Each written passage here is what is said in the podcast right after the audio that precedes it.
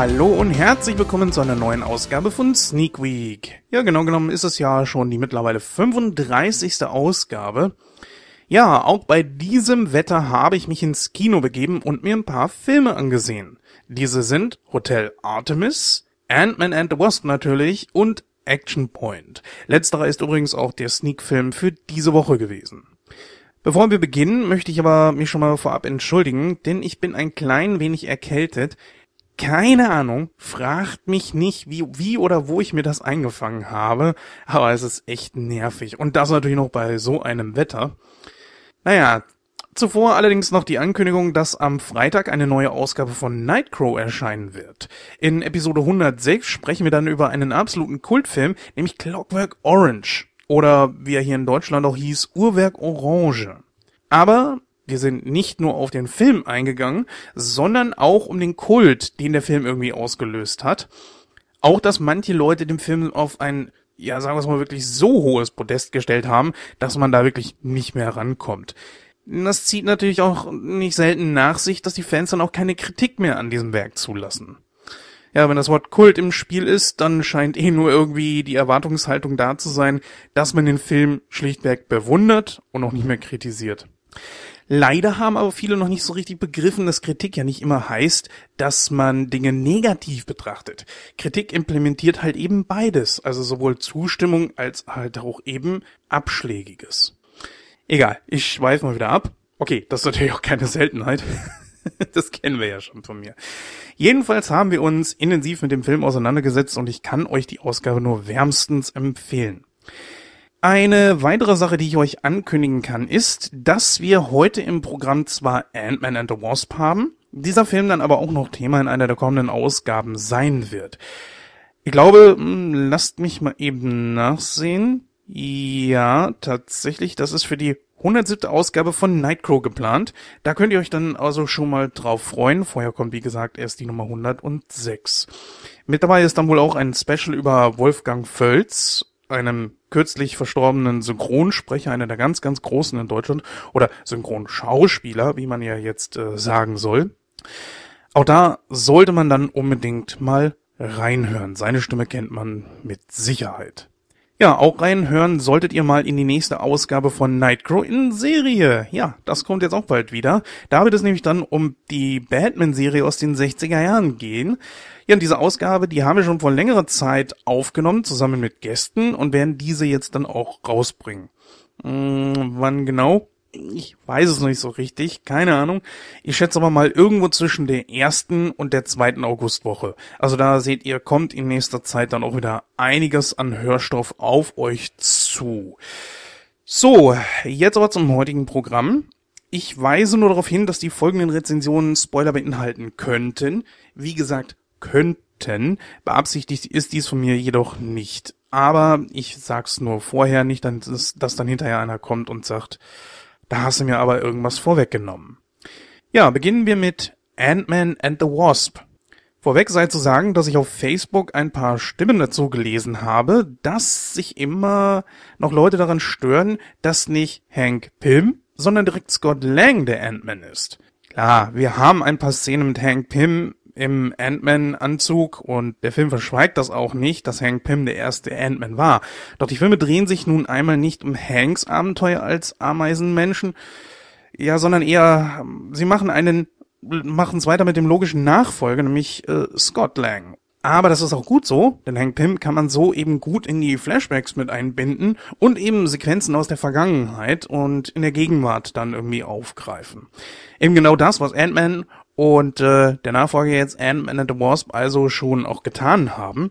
Außerdem gehört Hank Pym in eine andere Zeit. Die Figur trat ja schon 1962 das erste Mal auf. Da finde ich das dann schon okay, wenn wir jetzt in der Neuzeit mit Scott Lang weitermachen. Außerdem wissen wir ja nicht, ob nicht vielleicht doch eines Tages ein Film mit Hank Pym als Hauptfigur kommt. Das MCU hat uns da ja schon gar nicht mal so selten überrascht.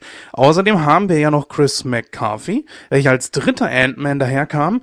Und es gibt ja sogar noch einen vierten Ant-Man mit dem Namen Eric O'Grady. Also, wir sehen, da können wir noch lange was von Ant-Man haben, auch wenn Paul Rudd ihn mal nicht mehr spielen wird. Obwohl ich hoffe, dass er das noch lange tun wird. Okay, dann mal kurz ein paar Eckdaten zu dem Film. Der Film kam am 26. Juli 2018 in die deutschen Kinos. Er geht genau eine Stunde und 58 Minuten und damit für meine Verhältnisse einfach viel zu kurz und hat eine FSK von 12, was für den Film aber auch vollkommen okay ist. Die Handlung des Films teilt sich so in drei Teile auf, sage ich mal, welche im Laufe des Films dann irgendwie zusammenfinden. Zum einen sehen wir hier, wie sich Scott Lang mit Hausarrest herumschlagen muss, weil er vor ein paar Jahren gegen die Avengers gekämpft hat. Wir erinnern uns, Captain America 3 Civil War. Ja, und äh, er hat damit halt gegen das Sokovia-Abkommen verstoßen. Mit Hank Pym und dessen Tochter Hope hat er seitdem auch ein gespaltenes Verhältnis und dennoch müssen sich die drei dann aber auch zusammenraufen und zusammenarbeiten, als es nämlich darum geht, Hanks Frau, äh, wie hieß sie mal genau, Janet Divine, äh, Janet Van Dyne, genau, aus dem subatomaren Raum zu befreien. Das wurde ja auch schon so ein bisschen angeteased im ersten Teil. Dabei werden sie aber immer wieder gestört, denn zum einen haben die drei einen Gangster am Hals, welcher Hope bei einem, ja sagen wir mal, Teile-Deal hintergangen hat, und zum anderen eine mysteriöse Frau, welche unbedingt das schrumpfbare Labor von Hank Pym in die Finger bekommen will. Doch auch mit ihren Fähigkeiten schaffen es hier Scott als Ant-Man natürlich und Hope als die neue Wasp nicht diese Frau aufzuhalten. Diese kann sich nämlich durch alle Gegenstände bewegen und scheint somit unaufhaltsam zu sein. Dazu müssen sie sich beeilen, denn sie spielen auch so ein bisschen gegen die Zeit. Denn äh, wenn sie das Labor nicht wieder bekommen, dann ist Janet wahrscheinlich auf ewig im subatomaren Raum verschollen. Ja, erneut haben wir Paul Rudd als Scott Lang bzw. Ant-Man, Michael Douglas hier wieder als Hank Pym und Evangeline Lilly, ich hoffe, ich habe das jetzt richtig ausgesprochen, als Hope Van Dyne.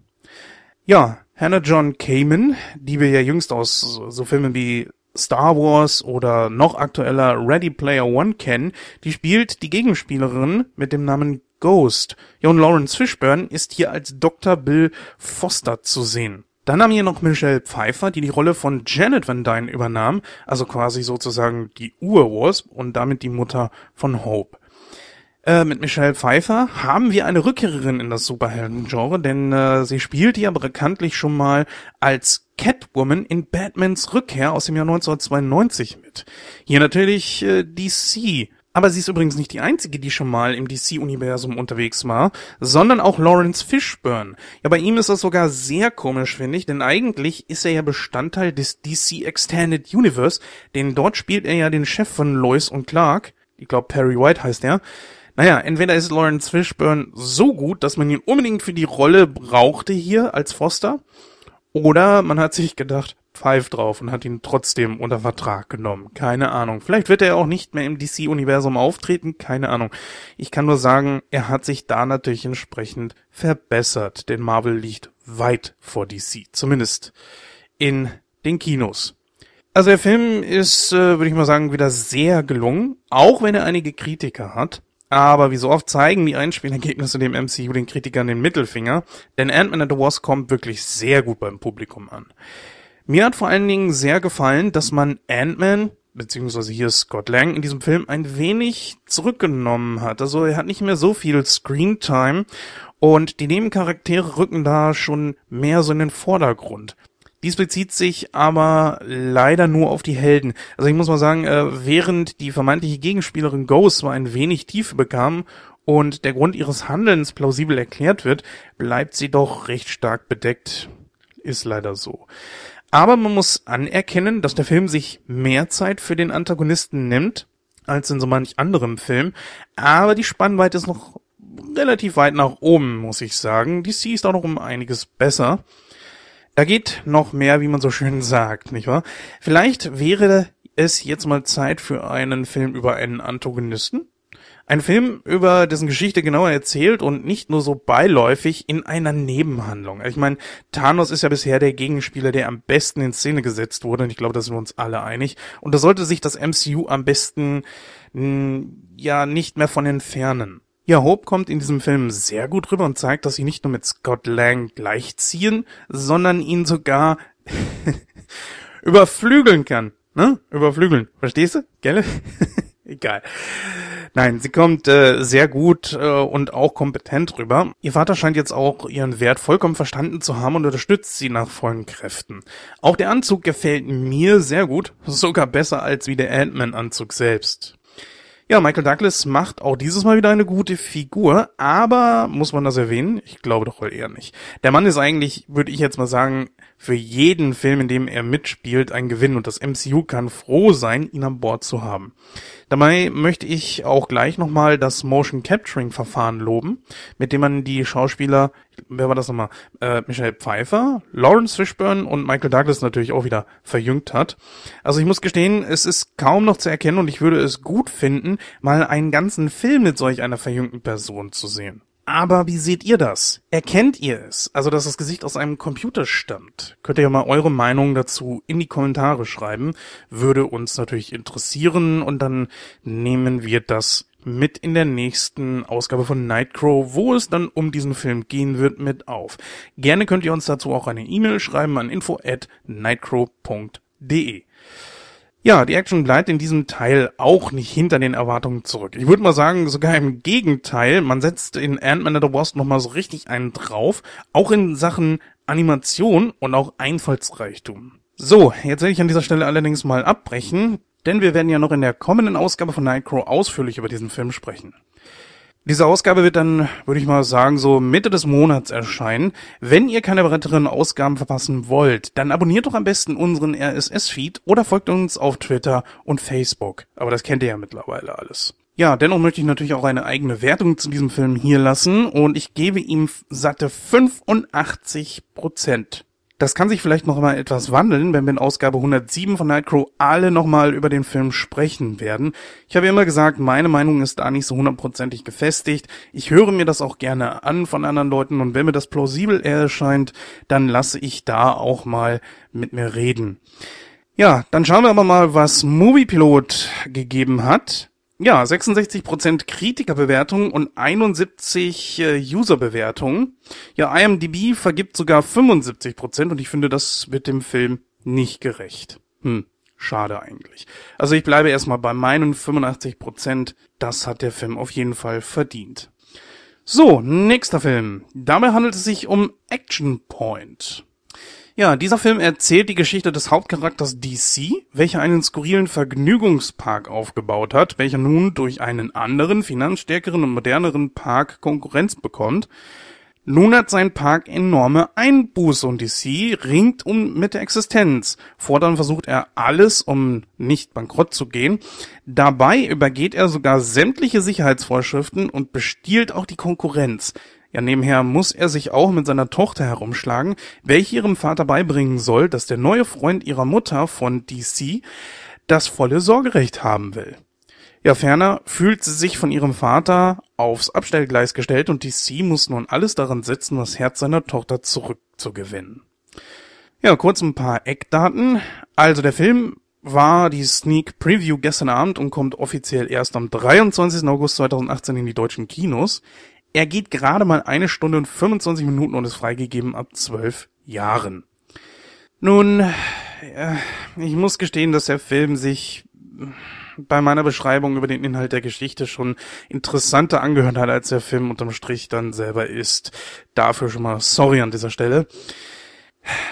Ja, der Film ist wahrlich nicht gut und ich muss zugeben, dass gestern Abend sogar viele Leute nach circa 20 Minuten den Saal verlassen haben. Tja, die Veranstalter haben schon mal zugegeben, dass sie nicht wissen, woran das liegt und haben Umfragen gestartet. Vergebliche Mühe, denn die Antwort darauf ist eigentlich ganz einfach. Zeigt nicht mehr solche blöden Filme. Es lohnt sich einfach nicht mehr. Selbst bei den reduzierten Preisen, die wir momentan ja zahlen, lohnt es sich nicht mehr in einen Film zu gehen, der dermaßen schlecht ist ja, okay, in einer Sneak ist nun mal die Gefahr, dass sowas passiert und es ist auch klar, dass man da keine Avengers erwarten kann. Das ist uns allen klar. Aber wenn man nur mit sowas kommt, dann gehen die Leute, das ist doch klar. Noch schlimmer ist, sie bleiben vielleicht sogar ganz weg und meiden die Sneak und das will dann natürlich unterm Strich auch keiner. Ähm, wie gesagt, ich erwarte da auch keine Avengers, aber äh, man muss uns jetzt nicht den letzten Kram zeigen, nur weil man es gerade parat hat und weil es so günstig oder einfach ist. Keine Ahnung. Ich meine, letzte Woche Hotel Artemis war ja auch was. Das, äh, es geht doch. Und wäre es diese Woche vielleicht mit Mac gewesen. Also den Film würde ich viel, viel lieber sehen. Der kommt so auch schon in zwei Wochen. Und jetzt haben wir mit hier, äh, mit Action Point einen Film, der schon in, der in, erst in vier Wochen kommt. Also wirklich viel, viel früher als alle anderen sehen können. Aber wäre mir auch egal. Also, naja. Okay, wer sich einen Johnny Knox Film ansieht, der weiß ja auch, worauf er sich einlässt. Aber in der Sneak weißt du das ja nicht. Ja, auch Action Point ist wieder voll mit diesem Jackass-Stil gedreht. Er ist laut, er ist abgedreht und vollkommen schräg. Es folgen Slapstick-Einlagen ohne Ende und hören auch den gesamten Film über nicht mehr auf. Das alles wäre noch zu ertragen gewesen, sage ich ganz ehrlich, wenn dieser Film nicht wieder sämtliche Logik außer Kraft setzt. Kein wirklicher Unfall bleibt irgendwie. Da, da gibt's aber gar keine schweren Verletzungen oder sowas. Gar nichts. Oh, okay, okay auch dem Stil des Filmes geschuldet. Das sehe ich ein.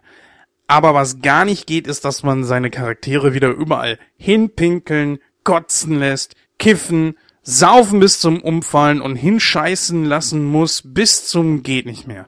Wäre das nicht der Fall, würde das den Film gleich wieder ein ganzes Stück anheben. Knoxville zieht hier wieder seine ganz typische Show ab, die wirkt, als wäre er bei Sandler irgendwie in der Lehre gewesen. Und dabei fand ich Adam Sandler mal gut. Aber das, was der jetzt in letzter Zeit dreht, ist immer der gleiche Kram. Naja. Ja. Leider dreht auch Sandler nur noch solchen inhaltslosen Dreck. Also wenn ich das mal so sagen darf, entschuldigt, dass ich meine ehrlichen Worte dabei. Ich meine, dabei gibt es ja auch Komödien wie Oceans 11 oder Meine Braut, ihr Vater und ich, die machen es doch vor, dass es dass man nicht fortlaufend irgendwie durch seine, irgendwas durch seine Körperöffnung laufen lassen muss oder sich mit berauschenden Mitteln zudröhnen und dann in peinliche Situationen zu kommen. Es geht doch auch ohne. Naja. Also ich muss gestehen, auch ich hatte vor zu gehen und stattdessen Catch Me zu gehen welche meine Frau und ich eigentlich im Anschluss nach, die, nach der Sneak sehen wollten. Die Sneak begann aber um 20 Uhr und Catch Me äh, wäre dann so um 21 Uhr angefangen. Das war, also da war es aber klar, dass wir den Film leider nicht sehen konnten. Aber ich hatte echt darüber nachgedacht, den Saal zu verlassen und dann in einen anderen Film zu gehen. Ich meine ganz ehrlich, verpasst hätte ich nichts. Wie der Film ausgeht, das hätte ich euch auch so sagen können, ohne ihn gesehen zu haben. Muss man leider so sagen. Also ich kann den Film nicht empfehlen und schon gar nicht fürs Kino. Ich gebe ihm 15 Prozent. Mehr nicht. Der Film ist vollkommen anspruchslos und ohne Ende unter der Gürtellinie. Die Stunts aber sind alle gut gemacht und das wenigstens witzig. Ja, zumindest manchmal. Aber auch diese Gags sind platt und voraussehbar. Und im letzten Endes ist es so, wie der gute Gordon es schon gesagt hat, auch die schlechteste Komödie kann es hier und dort mal schaffen, dich zum Lachen zu bringen. Das ist also nicht wirklich eine Kunst.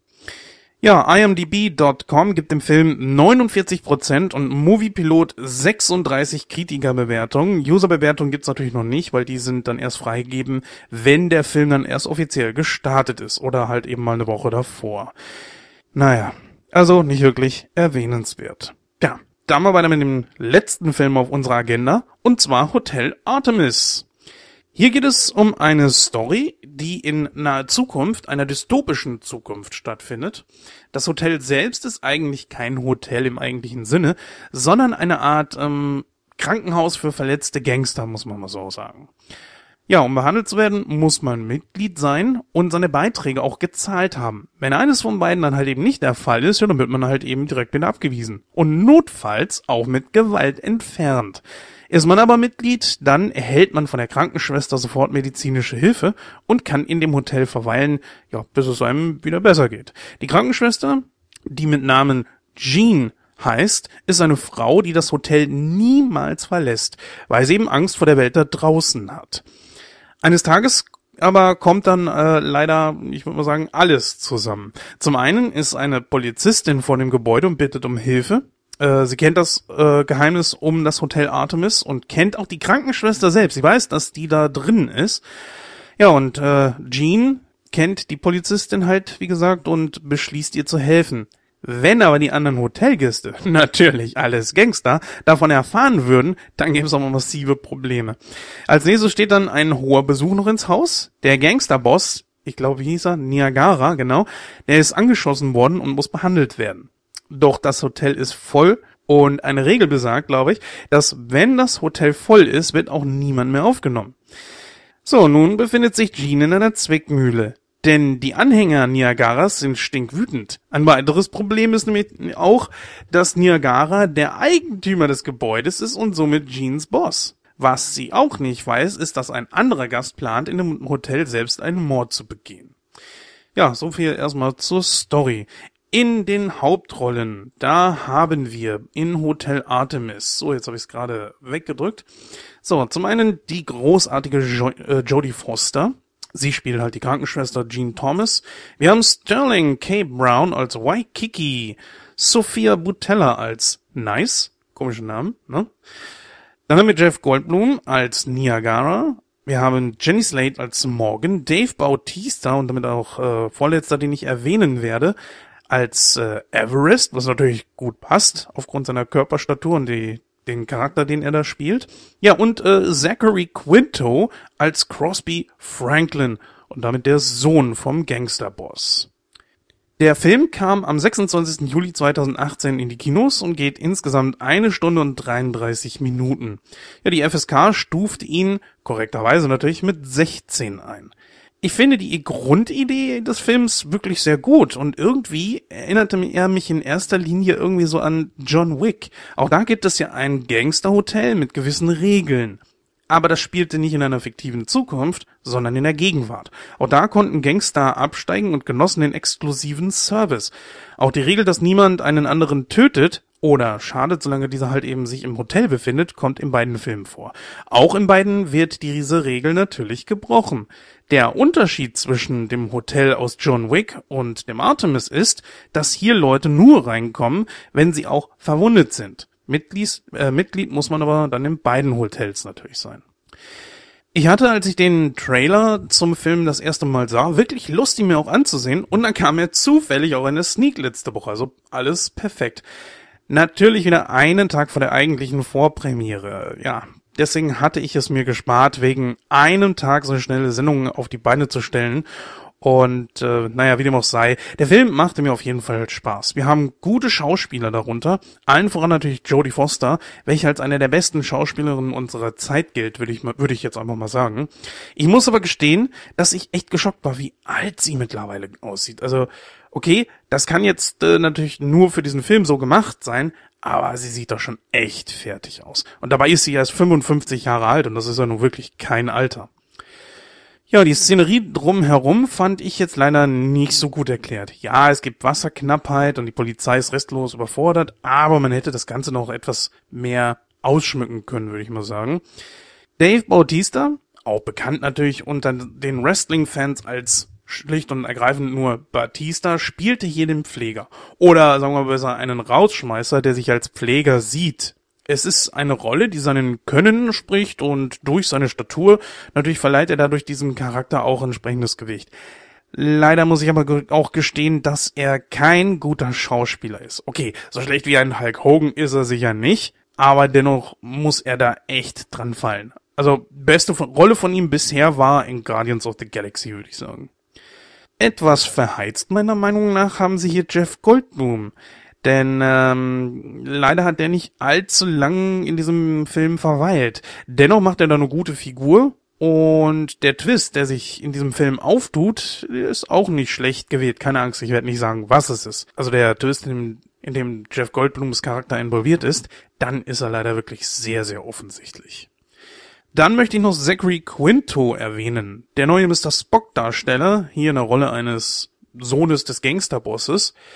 Ja, seine Rolle fand ich etwas unglaubwürdig. Einfach weil Quinto nicht das so gut rüberbringen kann. Irgendwie hat er ein zu liebes Gesicht dafür, ich weiß auch nicht. Wenn er seine deutsche Synchronstimme, Timo Niesner, ja, leider für diese Rolle die falsche Wahl gewesen, muss ich gestehen. Er passt gut auf Elijah Wood, ja, aber als Gangster, ich weiß nicht, klar, man hat ihn genommen, weil er Quinto halt eben standardmäßig seine Stimme leiht aber man sollte manchmal, wie im Fall von Jack Sparrow oder Tony Stark, eine andere Stimme wählen.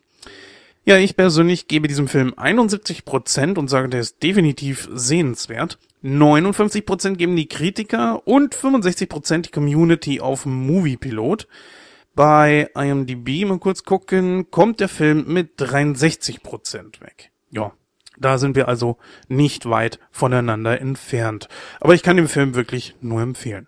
Ja, damit sind wir auch heute schon wieder am Ende angelangt. Sneak Week kommt in ein paar Wochen dann wieder mit einer neuen Ausgabe. Wie immer natürlich nicht auf irgendeinen Zeitpunkt bestimmt. Das heißt, wir hören uns dann bald wieder. Aber zunächst einmal in Nightcrow Nummer 106 und 107, genauso wie Nightcrow in Serie natürlich.